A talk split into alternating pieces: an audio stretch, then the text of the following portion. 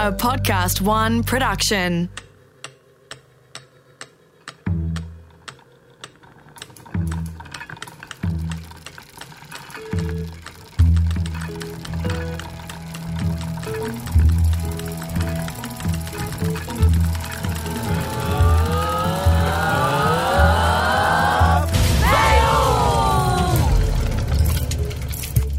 Welcome to Fail with Greta Lee Jackson, the podcast where I speak to people about times they messed up and what they learned on their journey to success. I dated an Italian guy for a couple of years. With English being his second language, he would often get little things wrong, like common expressions or phrases. Once, we had a big party at our place, and I had too much to drink and passed out before everyone had gone home. He went out to explain to everyone my absence, saying, I'm so sorry, everybody, but Greta has passed away. Please still enjoy the party. A few people apparently looked shocked, asking if we needed to call an ambulance and why was he smiling. He replied, It's okay, she's passed away. If you like, we can draw the penis on her face. So the next day I woke up with a defaced face, and I still can't be completely sure if my friends did it because they thought I was drunk or dead. In this episode, I'll be talking to writer and actor Penny Greenhalgh about ice dancing, depression, and what it's like doing a show to just two people. I was doing a show in Adelaide. This was my last uh, solo show before I quit. This was the show that drove me crazy. So, this show, I promised myself I would write in advance. Didn't. Always. And so, this show was like particularly ambitious. It was, uh, it was a murder mystery set on a cruise ship in the 1960s in France and it was uh, I had all the music. It was all like French music, all like Serge Gainsbourg and stuff like that. All it was all I had it all, uh, but I had nothing in in the middle really, and I was just making shit up. I had all these characters, and it was it was nonsense. It I was find that terrifying, making it up. yeah yeah yeah. It was it was absolutely terrifying. And when I think about it, I'm, I just I can't believe the balls I had to get up there in the first place. And then I'll be right. and then I can't believe I thought that I would be fine. Anyway, I was performing in the basement of a post office. It was an abandoned post office in Adelaide. It was a venue that had been set up at the very last minute. Nobody knew where it was. Nobody had bought tickets to my show. So, Penny. this one night, I got through like the first couple of shows by the seat of my pants. Uh, there was a lot of fucking sound effects and uh, oh god, Lot of tech, was lot of tech. pantomime, total pantomime. Anyway, this one night, there were three people in my audience. That's not unusual for this venue. Uh, but what was unusual was that it was three business people. They were Adelaide business people who'd come straight from work. There was uh, two guys and a girl. They were all in their mid 40s and they had all definitely not read what my show was about before buying tickets. And they were so awful to me. They hated me from the very beginning. Uh, they heckled. They were like suggesting. They were suggesting to one another better punchlines to my jokes and stuff like that. Uh, and then one of them fell asleep. So at this point, Greta, a third of my audience was asleep. Shit. No. I, I think at one point I said to them, you know, this, you know, this isn't. You're not watching television. Like I can hear what you're saying, and they just went. they thought they were, they thought that they were funnier than, and they were right. Also, the show. No, a- no, I'm filled with rage. Let's kill these people. No.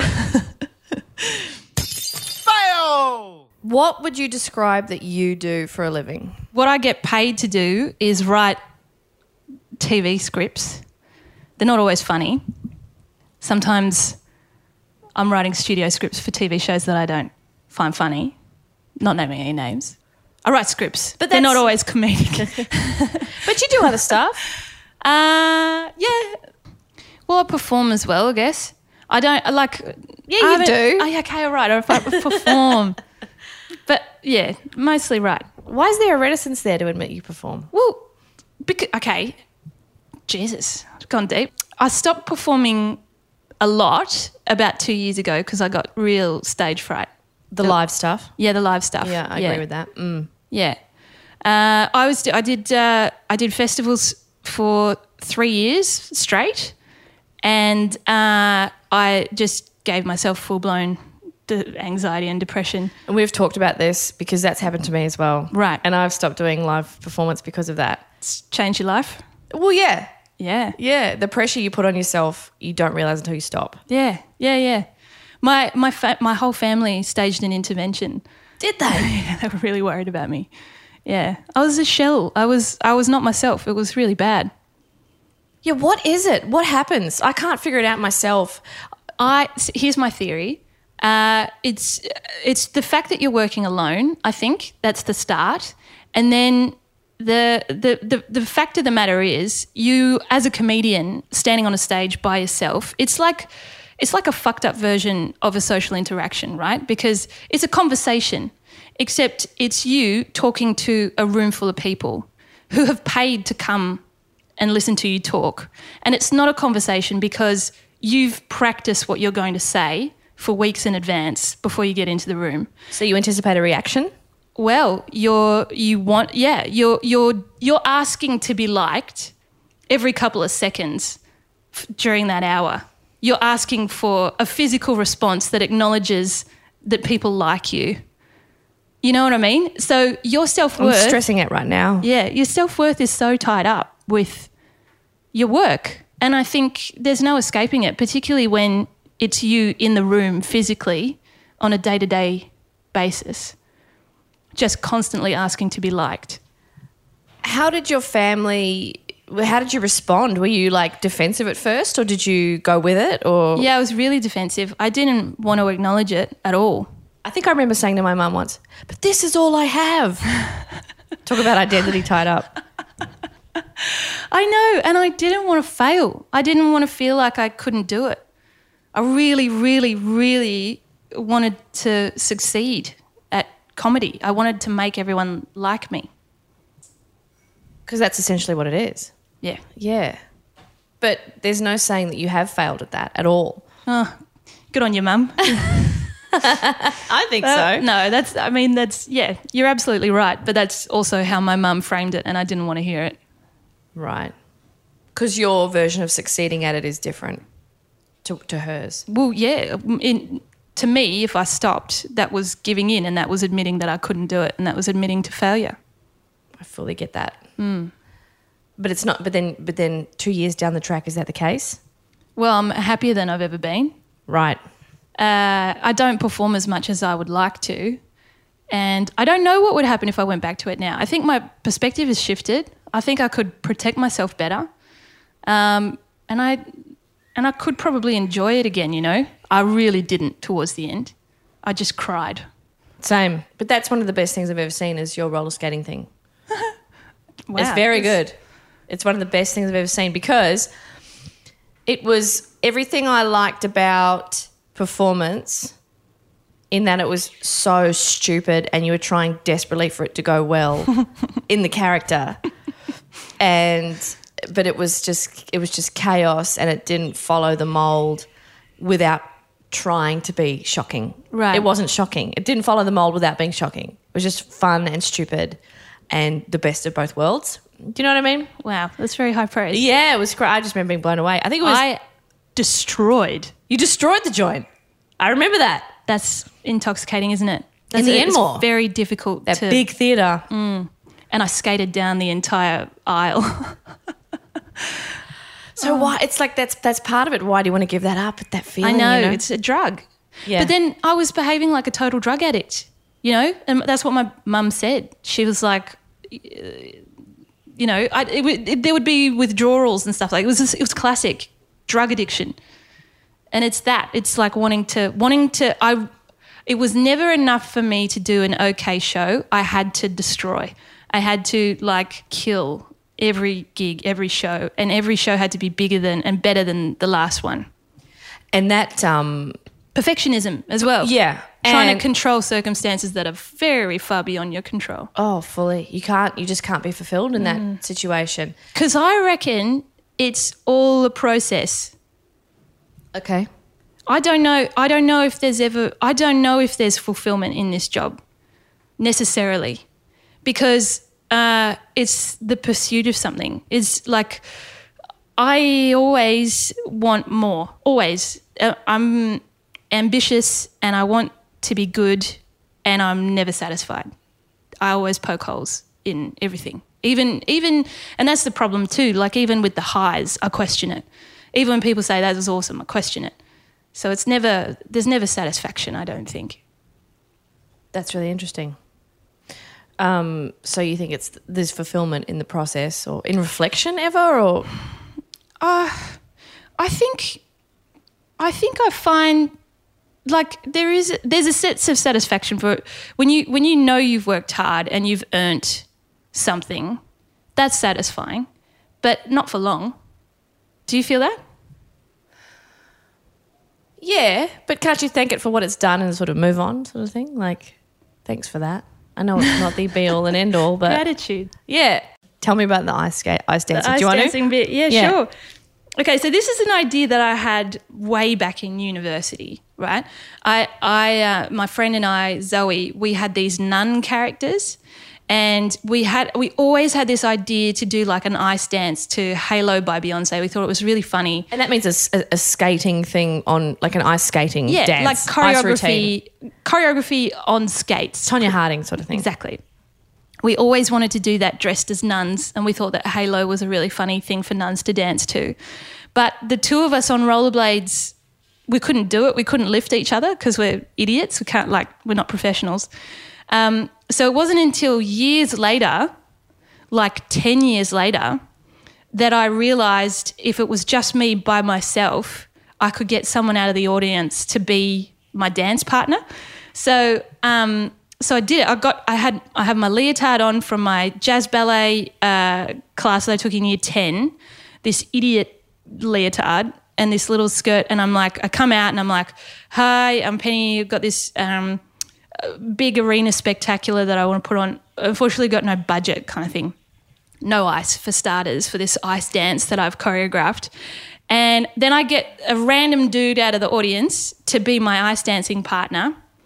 And uh, and I just like leave him to like the, the music starts, Beyonce, and I sit down and put my ice my ice skates on, rollerblades, pair of rollerblades, and make him dance, start do the opening, as though we've rehearsed it and uh, and usually they act like a they they do something stupid and the crowd loves them for it. And then Because they're trying. they're trying. They're really trying. And they don't know what i'm going to do. They don't know whether i'm going to stand up and do something amazing. But what happens is i say give me a hand. And and then they try and help me up but i can't get up because my skates are going mental underneath me and that just i just fall down for four minutes basically And they think they're doing it wrong. The, They- man, the man does. do you think so Oh, yeah. They're like, oh, no. They do. They panic. I've seen them. Oh, no, I'm ruining it for her. Yeah, well, uh, they they're not though because I'm yeah, it's me, and uh, and the more the more they try and help, the more the audience loves them for it, and the more I fall down, the more ridiculous it is. And I try, I set it up so that they have to lift me above their head and all this stuff, and it all just goes wrong. But you're quite a tall lady. I'm a tall lady. That's so funny. Yeah, It's really, you know, what I liked about it, what I thought was brilliant was I've always struggled with, I'll never be a dancer, I'll never be a singer, I'm too clumsy, I don't have the training. I always used to give up. Mm-hmm. I'd like do a year and then be like, I can't be like these other girls, and I'd give up. But the breakthrough was seeing that was like, oh my God, you can do it. You can live your dreams of being an ice dancer if it's if it's stupid. if it's a, if it's a complete and utter farce, you can Yeah. still do it yeah. in front of everyone. Yeah, and it's and it's the best fun. It is the best fun. If you I go full sh- Beyonce. oh, it's so good. Yeah. And it yeah, it's it's the greatest. I, I love doing that bit and it's really joyful and stupid and it works for everybody. It doesn't matter who you pull out of the audience. Um, it's like a Mr. Bean kind of thing. It, you can appreciate it no matter where you're from. Like I got invited to Korea to perform because of that bit. Hectic. That's awesome. Yeah. Yeah, I did Because you don't have to speak, really. I mean, it's a, well, that's setup. Yeah, there's the setup, but you don't. You can you can do without that. Yeah, I think that's why the Umbilical Brothers do really well because it just translates. It's all Totally. physical. But the worst gig I've ever done was in Korea, and it was doing that bit in an actual arena. Because no, everyone was like, "Yeah, but you're here though, so you basically are Beyonce." You know what I mean? So the setup didn't work. It, uh, that The venue is completely wrong. is completely wrong. I was. It worked really well when I was in a you know a converted office in Adelaide Fringe, you know, with like an air conditioner on the stage. Because it's too much for that. Yeah, But it's not enough for an arena. and it didn't translate because I was trying to explain. You know, English is not. Yeah. So, but it didn't matter. That show was mental. They, they'd flown everybody in from Seoul. It was like, uh, what do you call it? K-pop bands. You name it. It was wild. And there you are. Not and there do- I was. Yeah, that taking was it like the, the least remarkable thing about that show was a giant Australian woman in a leotard. I would never have turned the initial idea I had at university into the thing that it became without spending a year at clown school in France right. because that's where that's where you learn. Uh, well, you learn it's like clowning basically. You you just learn that these these com- there's a uh, there's an idiot there's a beautiful idiot that really wants to achieve a goal and doesn't have the tools to make it happen. But that's a universal comedy thing, I think, that you've taught me just writing together. I've only done five days of clowning. It was terrifying. Mm. But that I did manage to garner the whole thing of the idiot who believes they're right. Yeah. Well, the idiot, the idiot who seriously is trying. Yeah. Trying and failing. And you got that at French clown school. Gaulier threw chalk at you. Gaulier was a dick. He was so mean. He didn't throw any chalk at me, but he did say some horrible things about me and my mother. What? he is a prick, isn't he? He, yeah, yeah. No, well, it's it's funny. He does it. It's it's a, it's funny, and it makes you realize what an ego you have. It teaches you that you can't fall back on your clever wit and your sassiness or anything that you've cultivated as like a defense mechanism or uh, anything that works for you as a performer just doesn't work when you're when you're performing as a clown because you have to be funny in the way that a cat video is funny in a way. Totally. It's such a leveler. It's a leveler. It's such a leveler. I think it's like self-preservation is the enemy of creativity. as demonstrated by us both quitting live performance.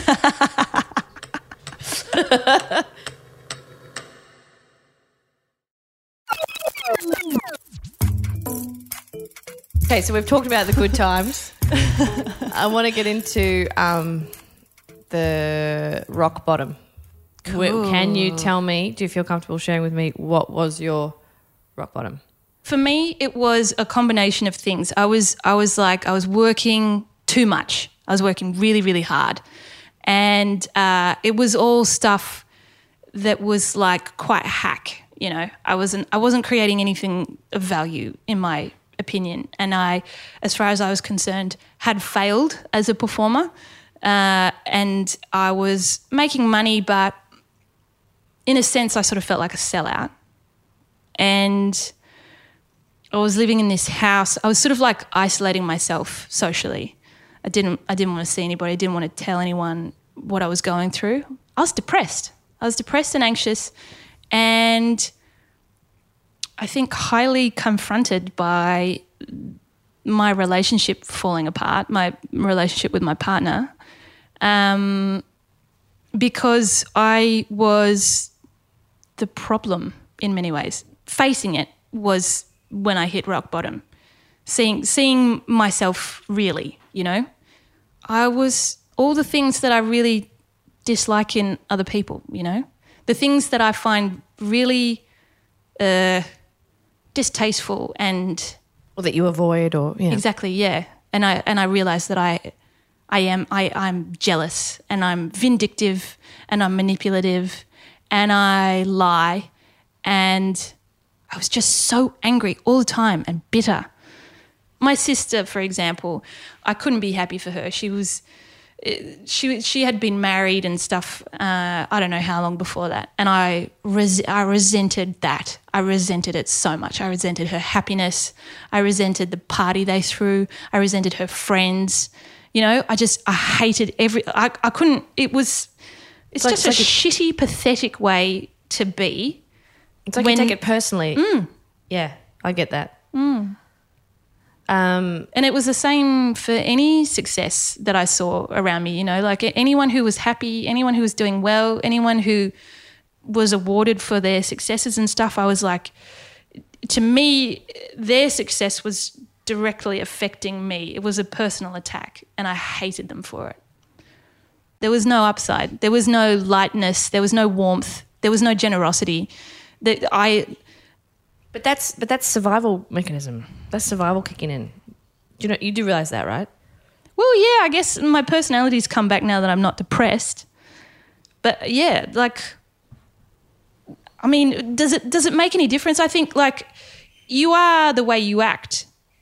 And at that point, maybe yes, I was acting out of a desire to survive, but I was also a fuckhead. You're not the only person that goes through this hmm. because you know, I know low points this year where I wasn't working, and I would see people getting awarded these things that I really wanted, and just you end up. Oh my god! Like your guts drop into ice, and you mm. start like wanting to cry and panicking, and oh my god, it's all over for me. When things are going well, your time is occupied, you've got goals set. You, you go, oh, good for them.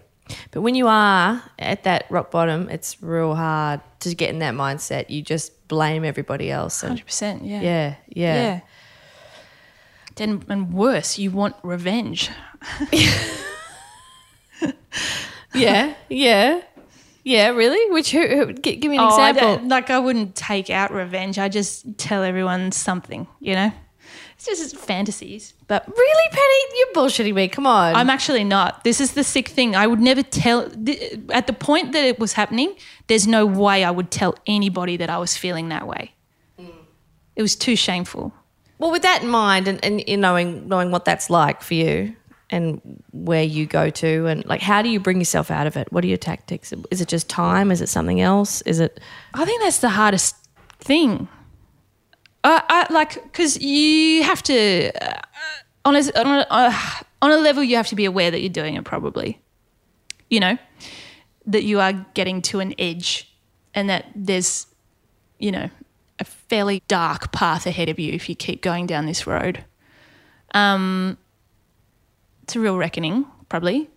How do I pull myself out of it? I don't know. I think I'm really lucky that my family saw what was going on, and and um, forced me to kind of wake up. I guess.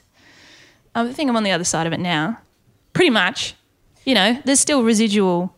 I still get anxious and down and stuff, but on the whole, I think I'm a much better friend and daughter and sister and human. with that, there's an acceptance that it's going to happen again. This is the thing. This is what I go through. It's like th- th- this is we've come out of the last one, but it's going to happen again. And just mm. knowing that and being aware of like, oh, it's happening again. Yeah. It'll Yeah, but I well, I don't know. Do you find do you find that with that awareness there's a certain kind of bravery as in I don't know, for me having having it thrown in my face in such a full-on and raw way with the intervention. Wow, yes, but also my own realization, you know, knowing that and knowing that you can recognize the signs and, and knowing that, like, this is a path you've walked before, in a way, in a way, I, I don't know about you, but I feel like it's never going to be that dark again. Even though it's like a, it's like a vaccine. You might, you might catch the same disease, but it, chances are it won't ever be as bad. Yes, it might happen again. Um, but if you've got an awareness of it, that makes it a little bit lighter. And you kind of go, all right, I'm aware of what's happening rather than what the hell is happening to me. So we talk about the light of awareness, shining a light on awareness, and suddenly it's not as scary and as un- unfamiliar. when you're aware of what's happening? Because there's an awareness that you need, I think, as a grown up in life. I think you need to be aware of your flaws, and I wasn't. Okay. I was very naive. I, I thought of myself as a good guy. It's Interesting. But do you know how many people go through life that aren't able to accept that they have any flaws like that? They're just oh, like, Yeah, but more for them, you know, and like God help them when they find themselves in trouble. right. Yeah, exactly. As sensitive creative types, we do a lot of soul searching and, and, and figuring our shit out because we don't want repeats as bad. Hmm. We want to be a bit more aware. But I think also like people people like us who are interested in people, you kind of want to dig a bit deeper as well. You want to know it's a, it's maybe maybe got more to do with curiosity. You know what I mean? right. What is what is this? What is this? And what does it mean for me? What does it mean for other people? What does it mean? Right. Yeah, totally. All right. Well, what lessons have you learned? What would you tell your younger self, kind of thing? Like what? Like Uh, well, my younger self was a total psychopath. Um, I haven't told you anything about what I was like in high school, but that, that bitch needs advice. what, okay, go on, go on. Okay, so uh, I kept diaries. If you have brothers, you do not keep diaries. Learned not. that pretty early on. They Yeah. turn up and show and tell. That they turn up as news. no. So I never kept a diary. Wish I did, but it was the risk was too great. Go on. Well, on. I went to an all girls private boarding school, so I had to do something to get it off my chest. Uh, and I wrote, um, I was just a lunatic. I was really in my own head. I was like a hillbilly crossed with like a poet. And I was angsty, goddamn, so angsty. It was it was a rough time for me because I couldn't navigate all the nasty girl stuff. Like I wasn't, I just didn't have the skills. Couldn't do it. So I used to like lock myself in the toilet at lunchtime uh, and just hang out there. It was quiet. You know what I mean? No one could see me. And what I would do is I would stash a pen in my pocket and I would write on the toilet roll my Oscar acceptance speeches and other shit like that. I kept them all. I kept them all, but then when I finished school, I got rid of all of them in like a, a fire. I was like purging myself. It's devastating. I wish I kept them. I wish you it was all variations on the same theme. It was like, you know, I could probably recall them. There was a lot of like thanking my parents and like, and how, you know, Cate Blanchett was a real inspiration to me and stuff like that. I wrote in my diary, genuinely, this was my goal. I wanted to be a French movie star. French. I needed help. I needed a lot of help.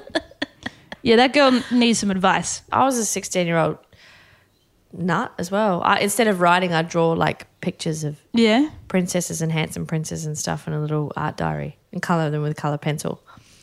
Did you draw wedding dresses? No, it was more like mermaids and fairies with like handsome princes, Cute. but never wedding stuff. I wasn't wedding stuff. I was a little bit. Oh, you did? I drew wedding dresses. I wasn't really like Muriel. I guess, yeah. It was more when I was younger, I was obsessed with getting married. But, you know, like when you have a crush on someone and you, so, you practice your signature as with their last name. What the saw- fuck were we all on? I don't know. It's so sad. I don't know. Why are we all so pathetic? It's just so sad. I think the advice that's a bit of a cover all for all of this is like, don't care so much about what other people think. Yeah, Because that, that, I- that screwed me right up, was caring right. so deeply about what other people thought of me. It was paralyzing but when I was a kid. do we ever get rid of that? Well, we bloody better. Yeah, yeah. Because this is sickness, it's the same sickness I had, you know, when I was performing. Yeah, it, right. it took me straight back to high school. Right. It was the same impulse. Wanted to impress people, wanted to be cool, I wanted to be, you know, I wanted to be liked. like me, like me, like me. Yeah, Please. Yeah. It's a self worth shit. Yeah. You- like, yeah, I reckon tie your self worth to everything else except what you do for work. I guess that's what it is. Realizing it doesn't matter. That's right. And not and and yeah, not not caring to the point of like paralysis. Right. Okay. Let's have a bit of fun. Lighten up. That's it. Thanks, Betty. Thank you, Greta. Thanks for listening. To share your fails with me, you can contact me on my Facebook or Twitter at Greta Lee Jackson. Fail with Greta Lee Jackson is presented by me and recorded at the studios of Podcast One Australia. Audio production by Darcy Thompson. For more episodes of Fail with Greta Lee Jackson, download the Podcast One app or look me up on Apple Podcasts.